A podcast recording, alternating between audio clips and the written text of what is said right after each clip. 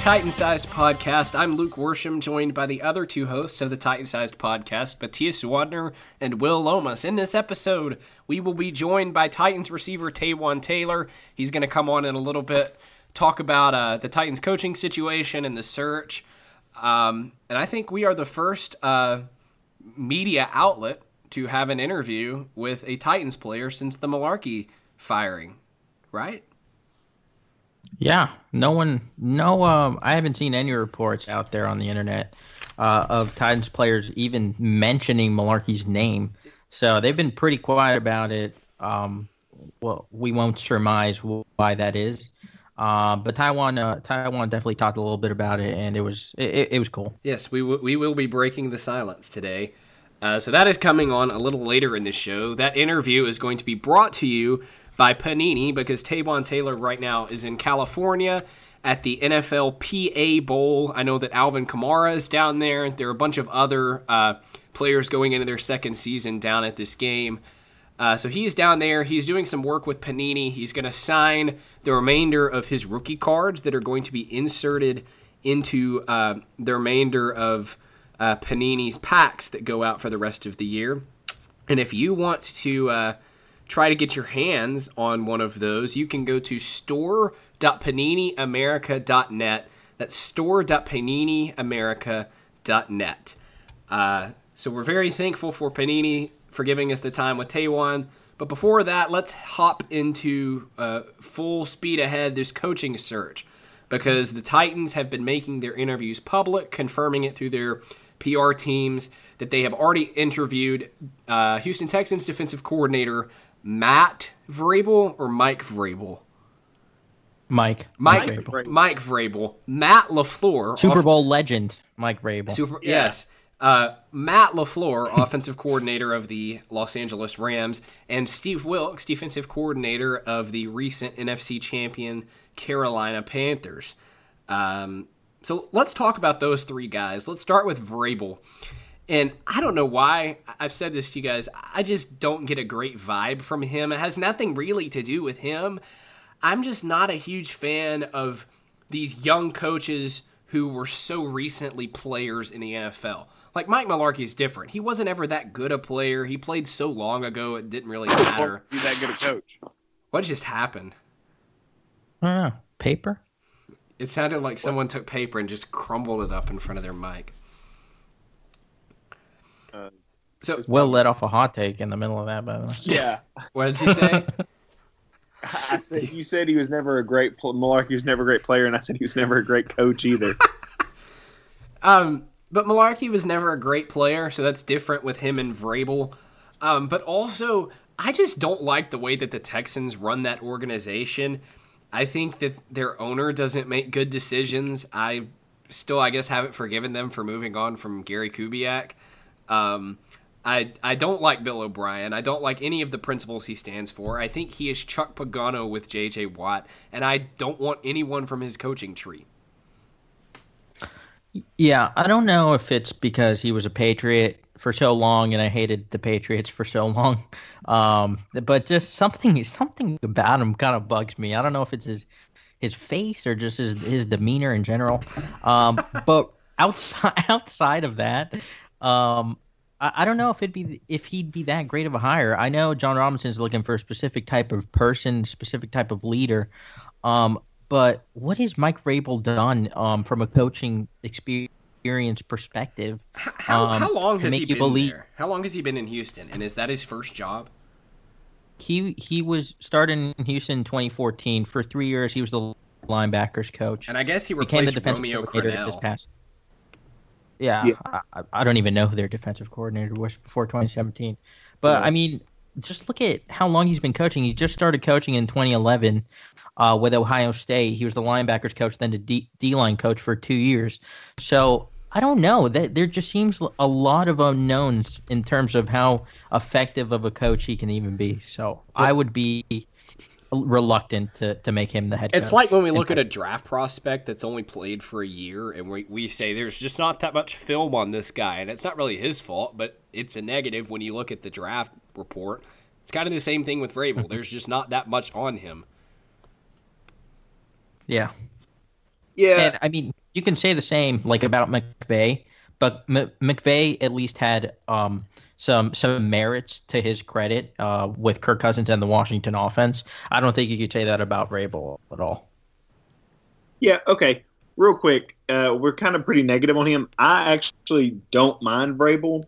Um, and I'll tell you why. I think he could build a good staff under him, which I think is something that Robinson's really looking hard at.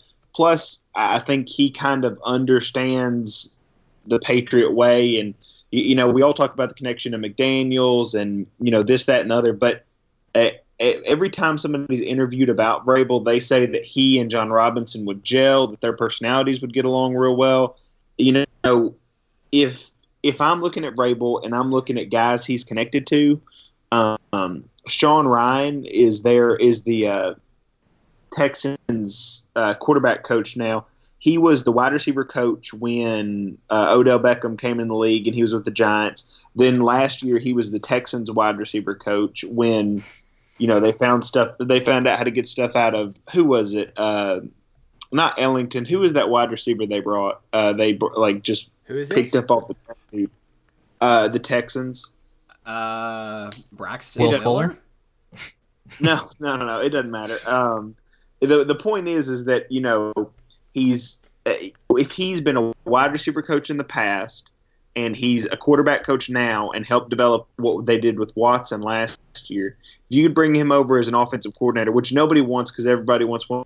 One of the big names at offensive coordinator, but if you could bring a guy over who somehow made Deshaun Watson work, and who got uh, Nuke Hopkins and Will Fuller and coach them up to the way they're supposed to be, you know, I, I'm okay with that. You know, that's that's who I think Corey Davis and Taywan Taylor can be. I think Corey Davis can be a little bit faster than Nuke, but um, you know, I want somebody. I want the next offensive coordinator, and you'll find this out the more we talk about this process. I want somebody with wide receiver co- coaching experience who's not 75 years old. I want somebody who I can trust to develop. You know, the Titans spent a first round pick and a third round pick in wide receiver last year, and they've got Rishard Matthews and Tajaé Sharpe on the team. They've got assets if they'll just invest time and resources into developing them.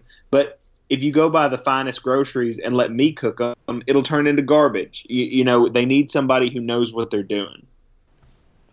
But I don't know. I just don't like the Texans franchise, and it has nothing to do with the fact that I'm a, admittedly a Titans homer. Sure, I just don't like the way they run their franchise. They make weird, bad decisions. Dan Schneider was one of the worst general managers for They forever. had to fire their general manager because he couldn't get along with the head coach. Am I supposed to believe that it was all his fault? I mean, didn't the uh, I don't know how much I, I should say. Didn't the uh, Redskins have to fire their general manager for uh, off the field issues? Yeah, This- look where the look where the Redskins are right now. Yeah, but the, but just a year ago they had the hottest coaching prospect in the NFL. So you can't judge a you know a position coach or a coordinator by you know what's around him necessarily. You know, I, I don't know. I just I'm not. I, I know we're pretty negative on him, and I'll be the first person to say that I think that that defense was a little overrated when when Watt was there. But you know, I think he puts Clowney in a good position because I don't think Clowney's very good. I think he's done a great job with Mercilus developing him.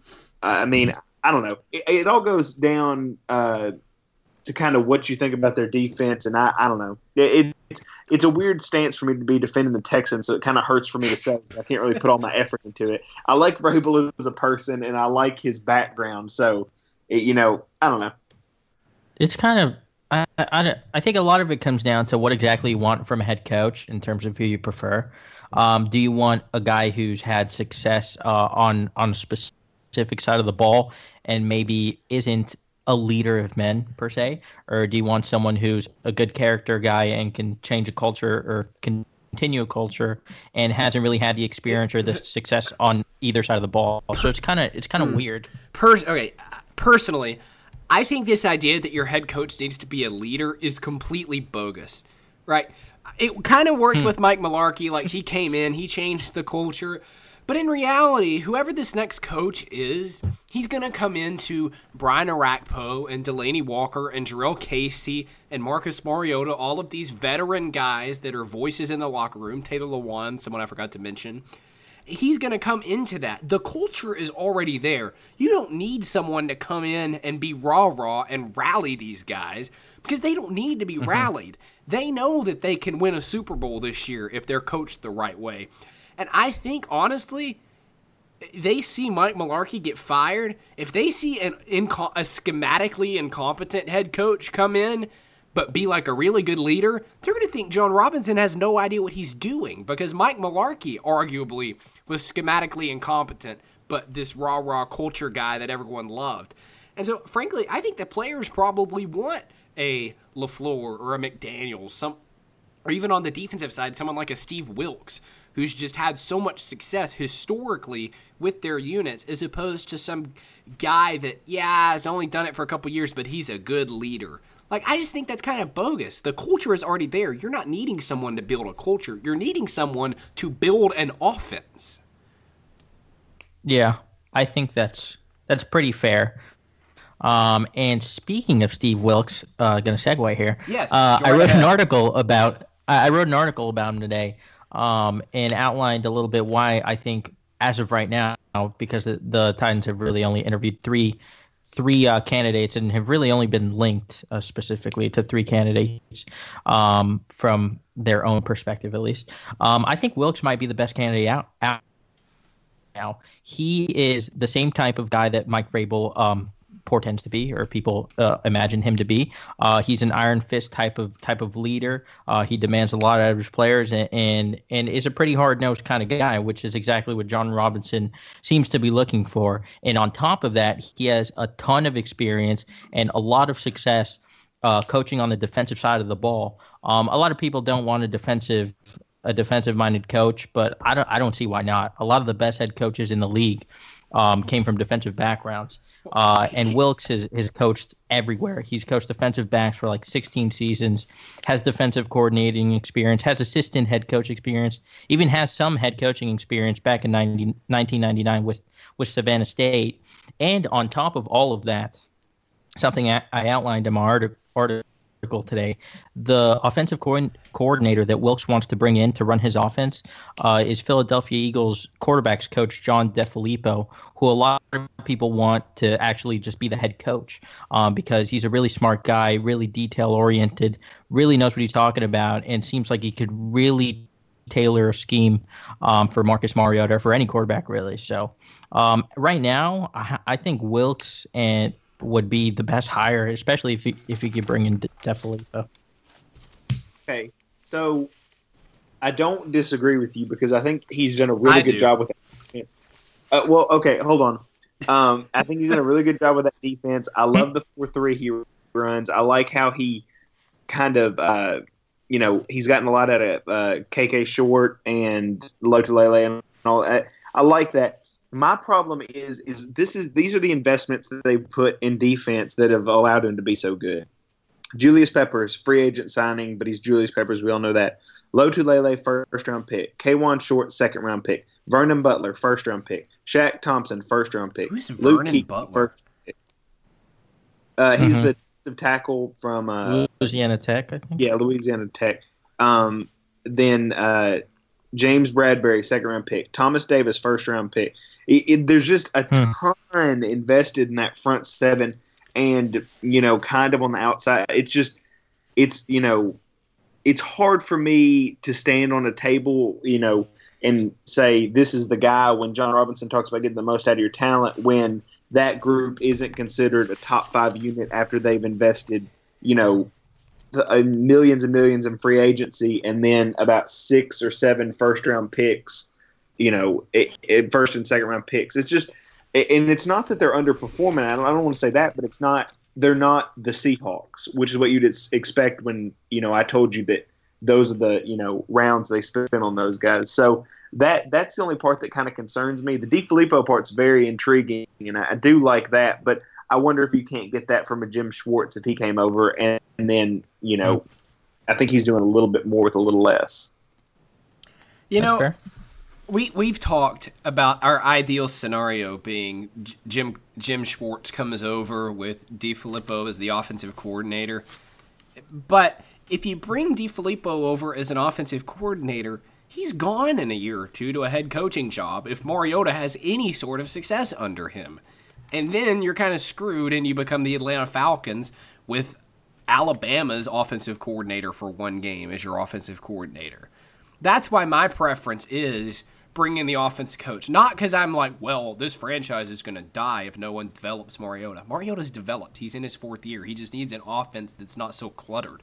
My, but if you want to bring in this offensive hmm. genius, it's my opinion that you have to do it as a head coach because you're going to lose him if you don't. Are we sure he's just going to be gone after one one season?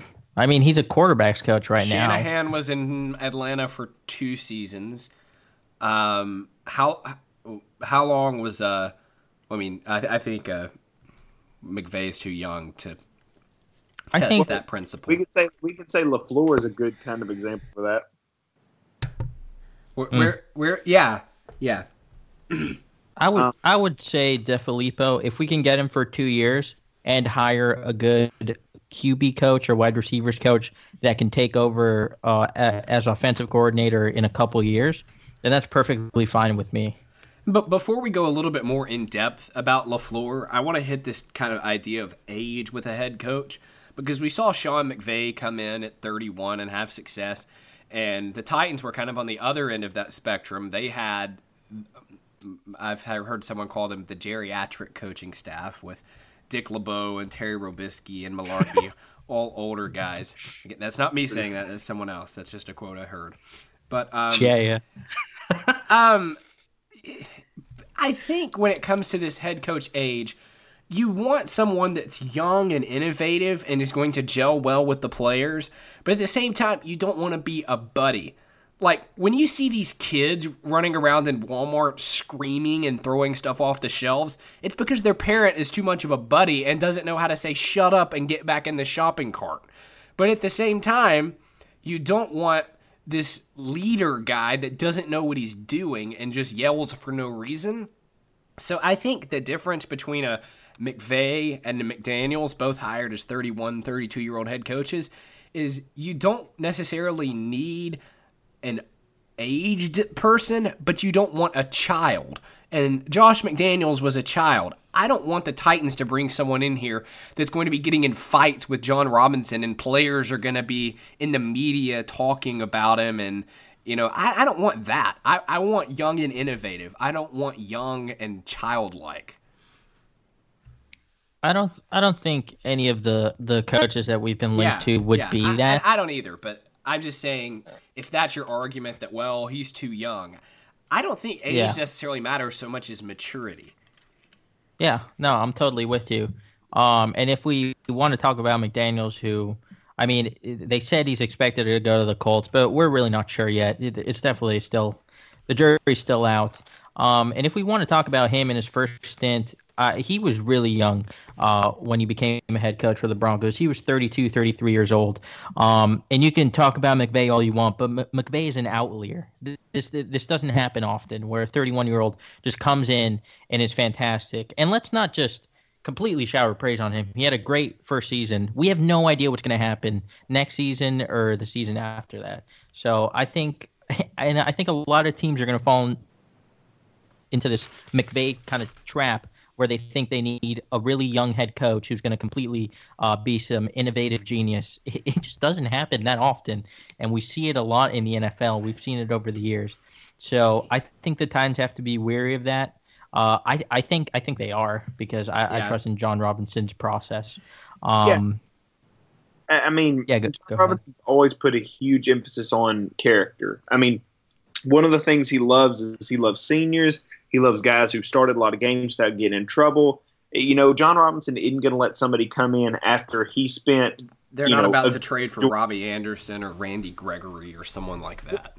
Like they, they're going to spend. I mean, he spent the good part of his first two years establishing that these weren't the old Titans. That this was a Titans team that played disciplined football, that had disciplined players, had you know good character. I mean, it's just it's not you know I think uh, maybe Jurrell Casey was the one who talked about it and who said they used to under different coaching staffs you know they did defense didn't talk to offense and they didn't hang out after and all this stuff.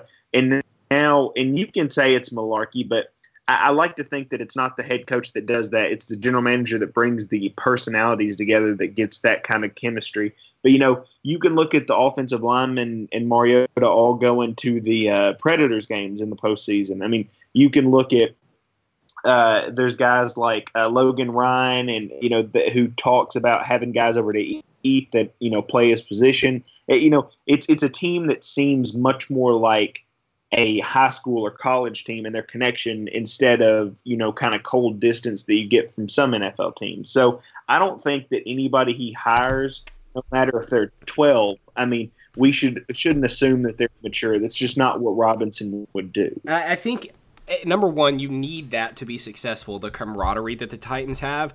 Because if you look at the really good teams, they're not the teams where the game ends and everybody goes home. They're the teams that they bond well, they have fun, they're running around together, right? The Colts, or excuse me, the, the Broncos that won a couple years ago. I remember Von Miller and Demarcus Ware were best friends, and Sanders and Demaryius Thomas were best friends. And that team just gelled really well together, and Peyton Manning was kind of the glue that held everyone together. I think the Titans are very similar to that. But my, kind of my final thing on LaFleur. We saw what happened to Jared Goff this year. He looked like he didn't know what he was doing last year. Like he shouldn't even be on the football field. And this year he had a Pro Bowl season. Before he got to Atlanta, after Mularkey had left Atlanta, Matt, Matt Ryan had reverted to being very, very average. And then when Mike Shanahan got there, excuse me, Kyle, Kyle Shanahan got there, he became this elite specimen at the quarterback position that put up insane numbers. Now, granted, he had great pieces around him, but what I'm saying is that if you want the quarterback guru, I don't know that it necessarily is Josh McDaniels. It might be Matt LaFleur. Yeah, LaFleur's track record with quarterbacks is just is kind of second to none. Uh, I'm not sure I've ever seen something quite like it. He's had a lot of success coaching these quarterbacks and getting the best out of them um, in certain seasons. But I, I, just don't know if you make that guy your head coach. I, I know Mariota is the priority, uh, but being a head coach sometimes is more than just than just being being a guy who, who can come in um, and, and be a really good offensive play caller or being a really good um, defensive minded coach. Uh, I think it has a lot to do with character. Um, Jon Robinson has said it before. I don't want to harp too much on character and what type of person he is, but Lafleur in in the in the snippets I've seen of him of him speaking to the press and, and whatnot, he just comes off as kind of timid um, and pretty low key, which at times is fine. But I just don't know if if a lot of these veterans would um, what would would follow in those in the in that type of leadership. I think something that might be important too to setting a precedent of yes, we have this offensive guru as head coach, but at the same time, we're not just going to abandon the defense. If you keep Dick LeBeau, or maybe even if you go out and get another defensive coordinator that's a retread, and, and you make this in the draft, like if you look at what the 49ers did last year, they hired Mike Kyle Shanahan, the big offensive guru, and went double defense in the first round with Solomon Thomas and um, with Solomon Thomas and Reuben, Reuben Foster. Foster. The, yeah. the the Rams didn't have a first round draft pick, and they did go double offense to start the draft, but I don't know. That's just a theory. Mm-hmm. Yeah, and uh, I'm guessing some people think that the Titans might go like some sort of Los Angeles Rams route by taking LaFleur, who's from the Rams, and then just keeping Dick LeBeau, um, who, like Wade Phillips with the Rams right now, um, is a legendary defensive coordinator. So yeah. that could be something that Jon Robinson's kind of looking at. I, I can't I, do. Right now, that would be my preferred move for the Titans, to be completely honest. Un- unless you're hiring Di, Di, Di Filippo as the offensive coordinator, or excuse me, as the head coach. Which, by the way, uh, Titans fans hate to say it, but this weekend you're Jags fans and you are Eagles fans. Excuse me, Vikings fans. Because if there's a Jags Vikings Super Bowl, these head coaching interviews are going to get a lot more interesting very quickly. Yeah, uh, it is going to be an interesting next week, especially if the Eagles lose. Uh, because I I had I, I, don't know how they're going to lose. DeFilippo doesn't doesn't get a yeah, I think they're gonna lose too. But definitely Bo's definitely gonna get an interview. I'm assuming. And, and probably McDaniels too. That wouldn't surprise me. Yeah, for sure. He's not the Colts coach yet, as much as the Colts want him to be. Yeah, they they can't prevent him. Um, I, I will say one thing: if you know, Luke, you want to keep Dick LeBeau around, correct? yes. okay, so who do you hire as your offensive coach? D. Filippo, LaFleur. LaFleur. Okay, so you're picking LaFleur over DeFilippo. Uh, I don't know. My, my, mine would be McDaniels one, LaFleur two, DeFilippo three. I don't know. That's just I don't I don't know. That's this is a whole debate we can have this off season on what LeBeau did right and what LeBeau did wrong and why the Titans were smart to get rid of him in four days when they're going to fire him. But um, he's not getting fired, dude. He's as much as you want. LeBeau is. I, it's crazy to me that y'all think LeBeau's coming back. Like the only coach on the staff who has a chance of coming back is Russ Grimm, and that's it. The rest of them are. Yeah, he'll be. Grimm will be back. I mean, um, Steve Watterson not our, not our wide back. receivers coach. He's got to go. Whoever yeah, our wide Frisman, Frisman was a Terry Robiskie guy. Yeah, okay. they were they were like best friends. He like coached him at Cleveland. Bye. Taywan's gonna kill it next year. So score. Right. Yep. And real quick before we uh, get Taywan on the show, let's pick the championship weekend games, starting in the AFC with uh, Jacksonville and New England. You know, I'm I'm tired of watching the Patriots, and you know, though I'm supposed to hate the Jags, I would like the Jags to win just because I think they're a fun team to watch, even though we have to hate them as Titans fans. But it's hard to pick against New England, especially after watching them close up last week. Yeah, uh, Patriots are gonna win. Uh, I, I hate the Jags. Um, I know Tom Brady's got a little bit of a hand injury now. That does kind of scare me a little bit. So it might be might be a closer game than I initially thought it would be. Uh, but I think the Patriots are gonna win. They're too good. Yeah, I mean the Patriots are gonna win. That the weird thing is, is the uh, Jaguars kind of spent the week talking about how they're not going to put Jalen Ramsey on Gronkowski, which is Wait, stupid. That I makes mean, a lot of sense. That No, would that but you- would make a lot of sense if they had put him on Yeah. Gronk. Yeah, He- put put your physical, bigger corner who's played safety before and who kind of understands Yeah. the position. Play him straight up with him and make him beat AJ Bouye on, you know, the second best guy, and Yeah. then just take your lumps other places. I But like that. they said do that, so you know, congratulations to the New England Patriots, Brandin Cooks is gonna burn Ramsey, man. It's ha- happening. Dude. He, Ramsey, Ram, as big as Ramsey is and as athletic as he is, he's not a physical player. Like I've seen him make business decisions against the Titans. I've seen Oh, him yeah. get m- pushed down by Derrick Henry. I've seen him take cheap shots at Delanie Walker. He's not a very Mm-hmm. physical. As good as he is, he's not a very physical player. he doesn't love contact. Yeah. No. NFC Championship, uh, Minnesota at Philadelphia.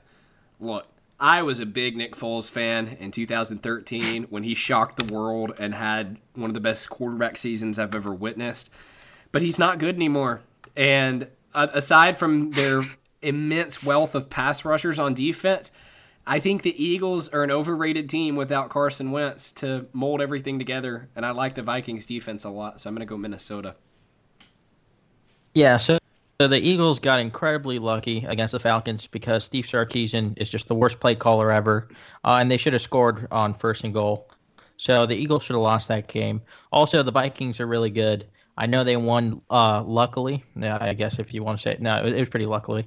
Uh, Yeah. But I thought the Vikings and the Saints were probably they they might have been the two best teams in the entire NFL. Yeah. So I thought whichever team whichever team of those won that game was going to make it to the Super Bowl regardless. So I'm picking Vikings. Yeah, it's weird because I never thought in the NFC Championship I would pick Case Keenum to be the best quarterback. but I mean, he is man. He He's is. slick. I mean, Case Keenum's fun to watch. You know, everybody talks about the Jaguars being the fun team, and maybe they are. To me, the Vi- the Vikings and the Eagles are the two fun teams left in the playoffs, and luckily we get one of them in the Super Bowl. I'm going to go with the Vikings because I just like I, I like them a little more. I Mhm. like their top end on the defensive uh, on you know I like Everson Griffen a lot, I, I, I like their linebackers, but it's tough. I mean, there it's it's like I'm watching the same team play, and maybe the difference to me is that I think Thielen and Diggs are better than Agholor and Alshon Jeffery. Jeffery. Yeah, Yeah. hmm and I mean, and that's nothing against the Eagles because you know I say that, and as I say that, I remember how good Agholor is playing this year and how Alshon's playing real well. So it's tough. I mean, the Eagles are playing without their left tackle. The Vikings' offensive line isn't that great anyway. I mean, it could easily be a 17-16 game, and if it is, you know, it, it all comes down to a two-point conversion. I, I would I would be ecstatic. It seems like that kind of game, and, and I'm excited to watch it. But I'm going to go ahead and pick the uh, uh, the Eagles here, just because I like Jim Schwartz more. Ooh. Hmm. Yeah, I know Okay. it's, it's hard. I, I talk myself it, but I like Jim Schwartz. I want him to be the head coach. You know, with that in mind, I've got to back my horse. All right. And now the moment you've all been waiting for. We are now going to welcome Titans now second year receiver Taywan Taylor into the show. Hey Taywan, how are you doing, man? Hey, what's up, Luke? How's it going, my man? Going really good. I'm sure it is a lot warmer down in California than it is down here back in Nashville. Um, man, it's a lot warmer. I, I hate to say it, but I think I want to stay here for a little bit longer. so, so let's get right down to business and uh, address kind of the elephant in the room. Uh, earlier in the week, uh, the Titans and Coach Mike Mularkey mutually agreed to part ways. So I kind of want to ask you hmm what your sort of first reaction was when you heard about the news. And I know that the locker room in Nashville really likes Coach Mularkey. So how do you move forward Mhm. as a team and as a locker room despite that? Oh yeah, yeah, yeah, yeah, yeah. What I was saying, uh, yeah, like it kind of it, it, it threw me off a little bit uh, with me being a rookie. This being my first year, it was like just having a sudden coaching change like that. It shocked me a little bit. But yeah, I was saying though, I, I feel like uh, all all the guys and all our team, uh, we was definitely behind Coach Mularkey 100. percent That was our coach, and we uh we uh we was uh, all behind him, and uh, we was, uh had we uh, gave him all, our support. But uh, but uh, like I said, we, we just we I feel like we we're gonna stay focused as a team, man. I feel like we're we're all uh we're all excited about you know uh, what Jon Robinson's doing, and he's uh, he's leading this new coaching search. So we like I said, we feel good about who who he's gonna pick for uh, next head coach because we know that Jon he has the same uh, he has the same things in mind uh, as uh, as we do uh, as the players do, and that's getting back to where we ended this year and getting farther. So uh so we definitely we definitely excited to see who it's going to be. And, and like I said, no matter no matter whether it's offensive minded or defensive minded coach, whatever people say, I feel we feel we all feel he's going to be the right pick regardless. So uh, we can't we we we're excited. And we uh, we can't wait to get to work. Uh, so Taywan, uh, Taywan, this is uh, Matthias. Uh, I wanted to ask you a little bit about uh, your first season in the NFL. Uh, coming out of Western Kentucky, you had two really productive uh, final two seasons. Caught 34 touchdowns Mhm. over that span. Uh, a bunch of you got a bunch of looks, a bunch of targets, and, and you were one of the best players in college. Uh, was it tough adjusting to the NFL, uh, coming in and only getting limited opportunities after getting so many in college?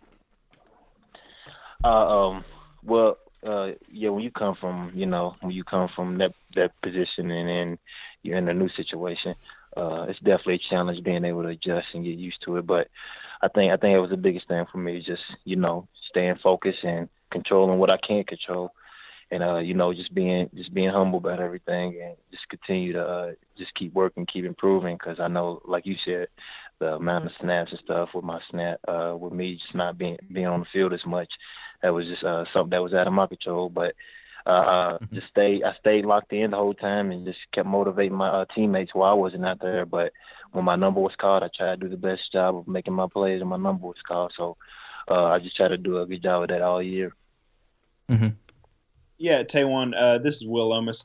So, you know, we've seen you run jet sweeps. We've seen you run quick passes. We've seen you run nine routes. We've seen, you know, we saw what you could do in the Indianapolis game with, you know, your route running. If you were an offensive coordinator trying to design a game plan with you in mind, what would you like to see?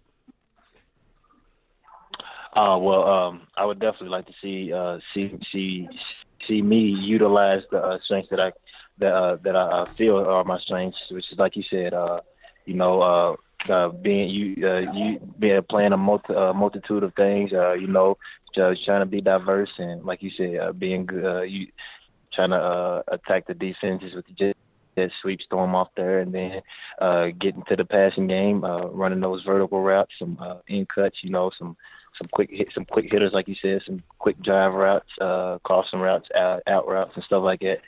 So um, I, I, would definitely say trying to utilize those strengths uh, the best, the best of my ability. If I was, if I was an offensive coordinator, uh, you know, uh, prepping me in the game plan and things like that. Sure. Taywan, after the draft, uh, we had your college head coach Jeff Brohm, on the podcast, and he talked a lot about mm-hmm. how you're a very high character guy. Uh, you take your attitude toward the game seriously. And even as a freshman at Western Kentucky, when you weren't getting many opportunities similar to your rookie year in the NFL, you were, as you said, constantly uh-huh. encouraging teammates, you know, uh, respecting the coaching staff.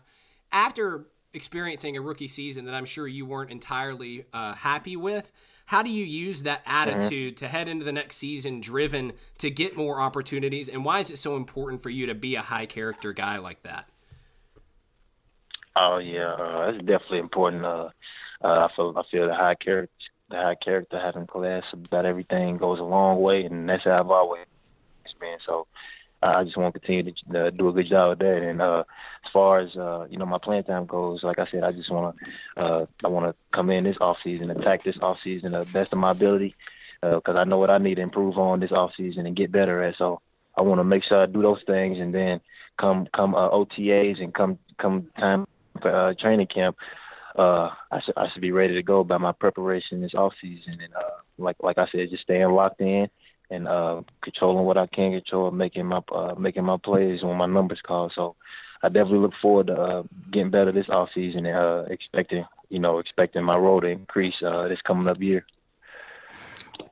So, uh, with the Titans having a, a, vacancy at the head coaching position now, uh, they've already interviewed three candidates. Two of them are defensive uh, minded coaches, uh, and one of them's mm-hmm. kind of a quarterback coach and, and more offensive.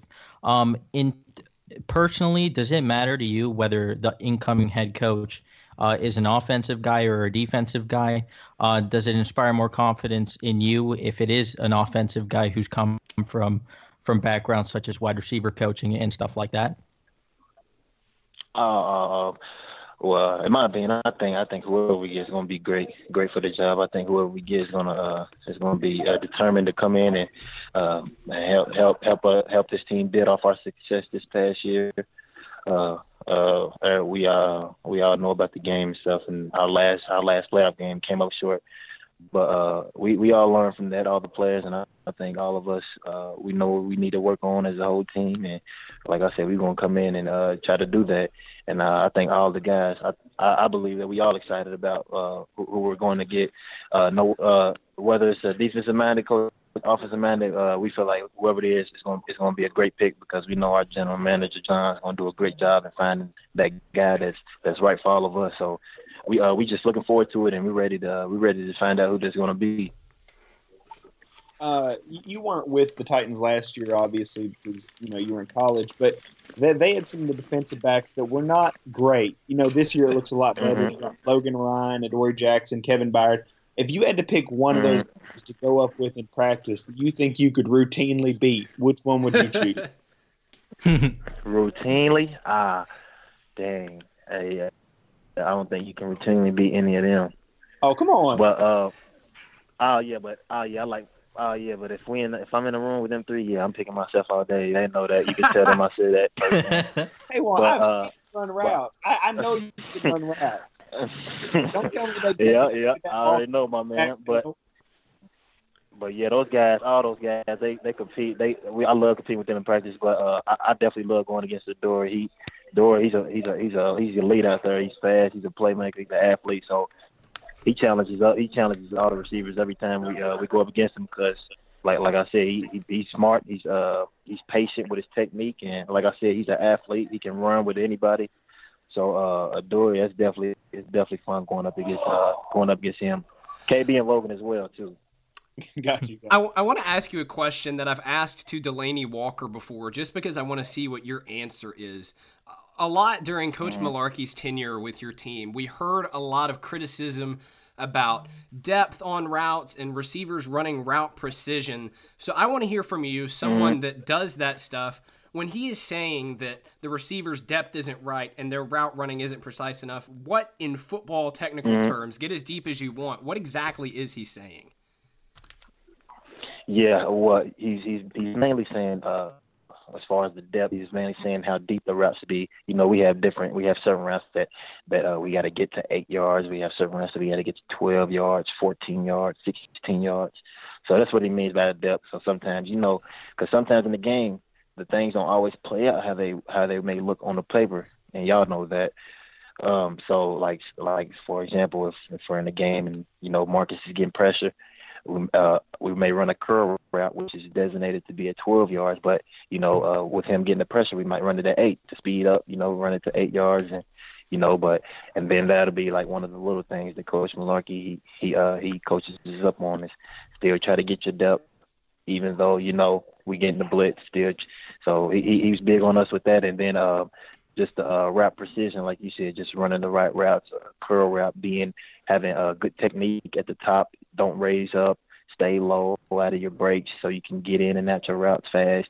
Uh, but yeah, he's he's big on all that. Uh, just cause just cause coach, he was big on all that. Just cause he wanted us to uh, be the best receivers we could be. So uh, yeah, I credit him for that for pushing us, definitely pushing me my first year, and like I said, helping me become uh, better and get better as a receiver and a football player.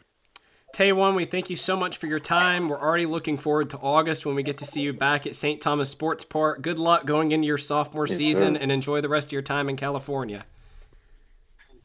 I appreciate you. I appreciate it. Thank you, Taywan. Thanks, Taywan. You can follow Taywan on Twitter at Silent Grind 2. Again, we are very thankful to Panini for making this interview happen. If you want your, a chance at getting one of these cards that Taywan Taylor is signing this week, or not just Taywan Taylor, again, Alvin Kamara is down there signing these things too, along with several other rookies. Go to store.paniniamerica.net. Uh, that's going to wrap us up. We will be back after the Titans hire a coach, unless we get reached out to for another interview opportunity um, before then. Uh, we'll be back after the Titans wrap up their coaching search to talk about that and preview the offseason. Uh, until then, for Matthias Water, Will Lomas, I'm Luke Worsham. Thank you for listening to the Titan Size Podcast. We will see everyone in a few weeks. What's so special about Hero Bread's soft, fluffy, and delicious breads, buns, and tortillas? These ultra low net carb baked goods contain zero sugar, fewer calories, and more protein than the leading brands, and are high in fiber to support gut health. Shop now at hero.co. Everybody in your crew identifies as either Big Mac Burger, McNuggets, or McCrispy Sandwich, but you're the filet fish Sandwich all day. That crispy fish, that savory tartar sauce, that melty cheese, that pillowy bun. Yeah, you get it every time. And if you love the filet of fish, right now you can catch two of the classics you love for just $6. Limited time only. Price and participation may vary. Cannot be combined with any other offer. Single item at regular price. Ba da ba ba ba.